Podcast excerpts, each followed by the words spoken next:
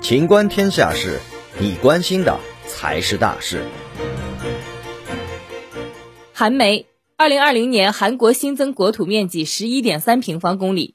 据韩联社四号报道，韩国国土交通部近日发行的二零二一年地级统计年报显示，截至去年年底，记录在册的土地面积为十点零四一三万平方公里，同比增加十一点三平方公里，这相当于如意岛面积的四倍。国土面积增加主要是源于围垦、填海造地等。按土地用途来看，林地和农耕地减少一千八百四十七平方公里，生活用地和铁路公路用地分别增加八百八十五平方公里和五百七十三平方公里。从各行政区的土地面积来看，庆尚北道的面积最大，为一点九零三四万平方公里，其后依次为江原道、全罗南道等。